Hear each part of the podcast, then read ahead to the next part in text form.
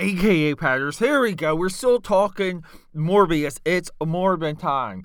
The movie that became a meme that got re-released and didn't do so well, but still made still made the budget back, people.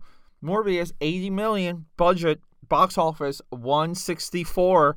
Uh yeah, you would call that a win uh, on any other means. If you gave someone one dollar and you got two dollars back, you would consider that a win, especially if you needed that dollar. So we, we're going to get into it. So last episode, episode 467, I and welcome by the way, I'm Peter A. DeLuca here, the Pop Culture Pope. I explained this connection with the Sony, uh, the Sony Marvel movies, which are essentially Spider-Man multiverse movies and the Marvel Cinematic Universe movies, or what we will call the 616 films. This is all explained in Doctor Strange 2 in the Mouth of Madness. No, in the Multiverse of Madness. So we get Venom, which I the Venom Let There Be Carnage end credit scenes, and I say like that's one of the the most wasted opportunities because Venom skips into the 616, the proper universe, where we will finally get him to fight Spider Man because there's no Spider Man in this the Sony verse, we'll call it, or the Sony Spider Man verse. Mar- because Marvel has the rights for Spider Man, Sony does not, but Sony is using all the other characters to build a bigger, bigger tapestry. And they're playing an odd long game here. So the Venom end credits put Venom there, and then within Doctor Strange 2 in the Multiverse of Madness, we we eradicate the multiverse, we uh, realign it, so to speak, and here we go. Like Venom now is back at home. Venom is not in the Marvel Cinematic Universe, but something different happens with Morbius.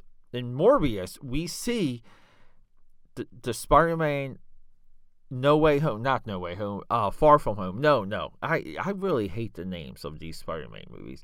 Spider Man Homecoming villain, Michael Keaton, the Vulture, he appears in a jail cell and he goes through a new arraignment and he's released within the Morbius Venom universe.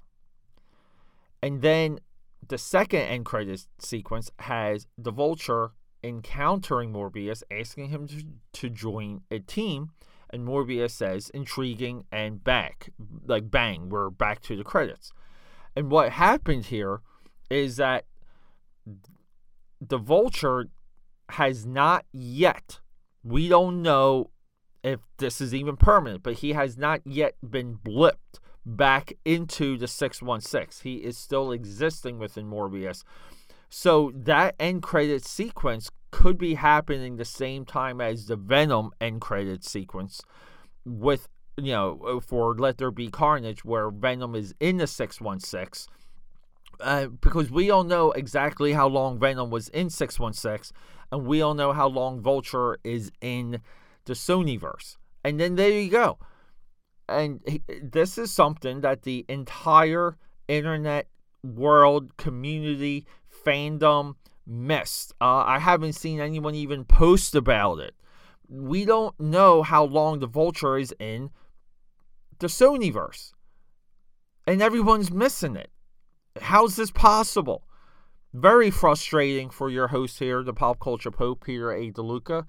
9 o'clock drop, 9 p.m. drop. So we're going to move forward with something else. Uh, I'm not really sure. We might do director spotlights. Uh, I just been on a really huge Ti West dive. I've been on the Ridley Scott dive. I've been on the Woody Allen dive. I've been on the Roland Emmerich dive. Uh, I still have to see Thor: Love and Thunder. Uh, might see that today. I don't know, but uh, yeah, we're doing a lot. I'm trying to streamline and organize uh, some of this uh, like we'll just some of these reviews, some of the, some of this information for all of you. I'm going to do it. So the next episode is just going to be a surprise. It's going to be a surprise for you. It's going to be a surprise for me. Rock and roll. Don't forget to visit akapad.com. I love you.